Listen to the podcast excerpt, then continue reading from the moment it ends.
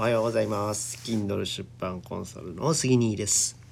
いやー今日寒いですね。もうね寒いの嫌なんですけど。はい今日珍しくね早起きしてね6時ぐらいに起きたんですよね。もういつもはね8時とかまあそんぐらいなんですけど。うん今日今日はっていうか、まあ、最近ね頑張って早起きするようにしています。はい。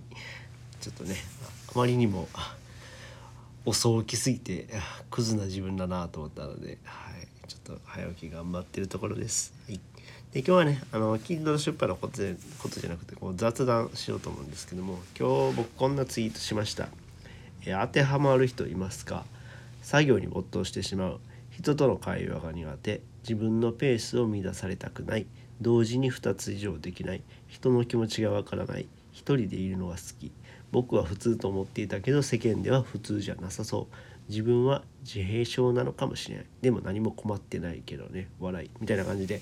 えーっとね僕ねこう最近までこれ普通めっちゃ自分の中で普通と思ってたんですけど、まあ、嫁さんとね話しててねどうやら僕ちょっと普通じゃなさそうな感じがするなと思って、うん、こういうのを書いてみました。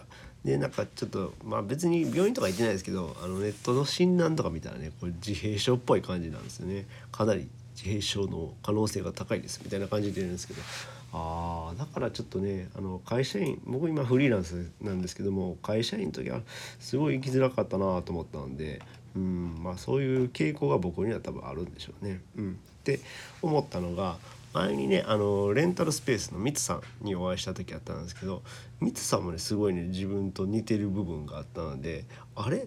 その時僕ももしかしたらそういう部分があるのかなっていうふうに気づいたんですよね。うん、なのでなのであの、まあ、もしねこういう自閉症のこう人がいるいらっしゃるんやったら別に悩,、まあ、悩むことじゃないってことでもないかもしれないですけどまあまあまあまあそういう特性を持ってるって思ってたら別に大丈夫なのかなっていうふうに思います。まあ、僕自身はですね全然何もね困ってないんであれなんですけどはい。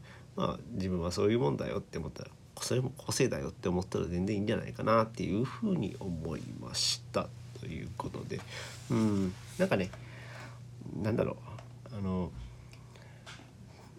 こう結構ね自分の中で、まあ、人と話するの苦手とかあるんですよね。そういうのはやっぱり、ね、そういう特性やから気にする必要はないって思うんですよね、はい、同じこと言ってるの？は、はい、もういいや。